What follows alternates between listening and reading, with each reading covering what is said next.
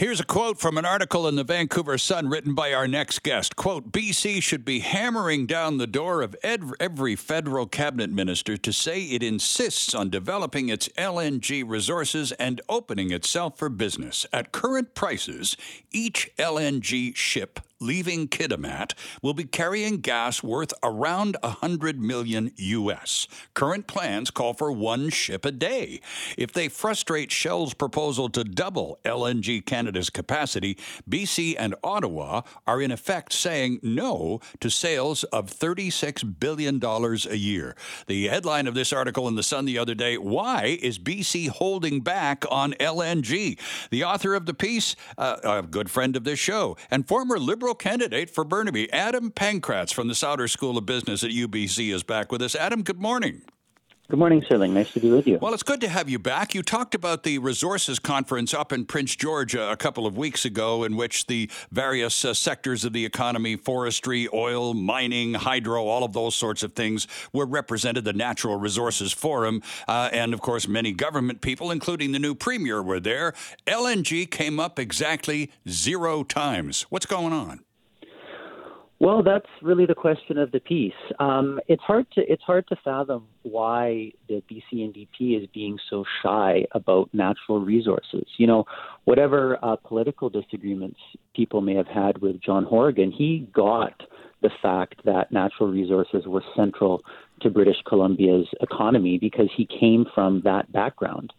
And um, and the worrying signs so far are that Mr. Eby doesn't seem to understand that or is uh, unwilling to promote BC's, you know, very uh, clean LNG to the world, even though the world is coming and banging down our door. Now, the reasons to that are anyone's guess, but you can't help but speculate that um, the way the BC NDP nomination went, where uh, there was a serious challenge um, from Anjali Appadurai, who is a climate activist, mm-hmm. that that has spooked the NDP, and now they're um, backing away from a generational economic opportunity, and that's very worrying. Now they, of course, are looking at an election sometime, uh, and they've just tabled uh, the the first Eby budget. You've done a deep dive into those numbers. What did uh, what did anything jump off the page at you uh, with respect to uh, the numbers and the way they were presented?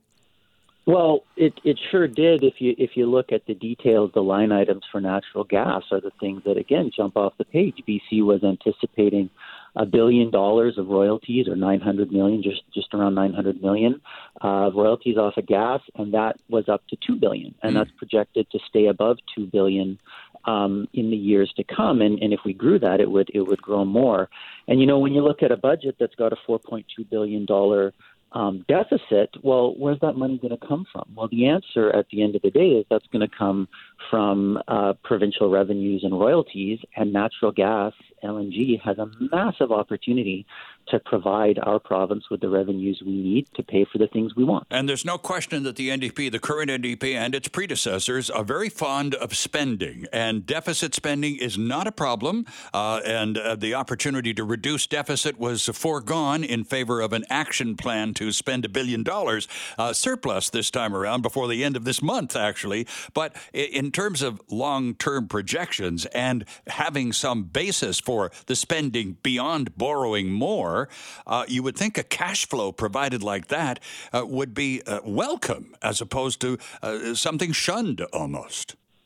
Well, that's absolutely correct, right? And if you accept the premise, as any experts now I think are are going to do, that we need cheap energy uh, we need lots of energy if we want to be a prosperous society, and that the energy transition and the move to green energy uh, is a is a fantastic goal, but it's going to take time, and that time is going to be measured in decades, mm-hmm. uh, not years. So we have an opportunity to provide decades of clean LNG. And by the way, our LNG, because it's produced the energy used to, to, to condense the gas, right, to turn it into LNG to ship it uh, across the world, is done using hydropower, mm-hmm. we emit far fewer emissions than than other power plants uh, or than other LNG projects like in the United States. And so we've got a decade long runway here to provide the world what it wants. Japan and Germany are screaming at us to provide them with LNG. Yep. And that LNG is going to replace uh, carbon fired electrical plants in Asia right now. And, and LNG uh, produces, you know, less than half the emissions that coal does. So is, is LNG uh, a renewable source of fuel? No, but it is a fantastic transition fuel as as we move towards green energy uh, over the next decade. And you also mentioned in your piece in the Sun, Adam, about uh, the, the notion of reconciliation, which is very much at play, especially with this current provincial government and the new guy in charge. How does that connect those dots for us?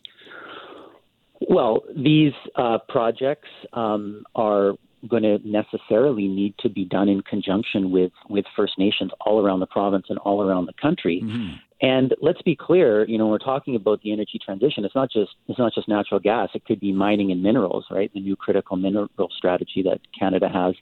Um, there is no opportunity for reconciliation that is larger than Canada's natural resources. These natural resources in the resource industry, um, they are a massive provider of jobs, of of money to First Nations, and First Nations are are crying out for this. And uh, you know, the First Nations LNG Alliance wrote an open letter to. Uh, to David Eby and, and to the government saying, you know, this is what you're you're holding back from us and the and the prosperity that you're holding back from our communities if you are not developing our natural resources. And you know, Ellis Ross uh, speaks to this all the time, mm-hmm. the, the, the opportunity and, and what this means in terms of revenues to these communities as well as jobs, training, and, and education. And it's just uh, just a mind blowing myth if we if we don't take advantage of this. It's a cleaner fuel, it's revenues for the province, it's opportunity for First Nations, and we, we really got to hit the go button. So, how does the the population of the province uh, nudge the government, uh, the provincial government, in that direction if they appear to be as reluctant? And I am agreeing with you. There is an enormous reluctance to move forward on this. So, how can the popular pressure be brought to bear? Well, I mean, politically, I think is, is how is how it is. But you know, I would I would in, encourage any anyone listening to make it clear to whoever their MLA or representative is that this province has a huge opportunity to to provide a cleaner source of fuel to the entire world. It's going to make our province more prosperous. It's going to guarantee the future success for our children and grandchildren, and and for you know First Nations and communities all around the province. Make that known, and uh, and if the government is not uh, recognizing this and not making decisions that are beneficial to the province of British Columbia, well, then let's vote for another alternative because um, we've we've got a huge opportunity, and to miss it would be would be just crazy, in my opinion. Was in the Vancouver Sun just a couple of days ago. Why is BC holding back on LNG? Worth a Google and a read. It's thought provoking stuff from Adam Pankratz from the Sauder School of Business at UBC. Adam, thanks for joining us again. Good to have you back. Always a pleasure. Thanks, Sterling.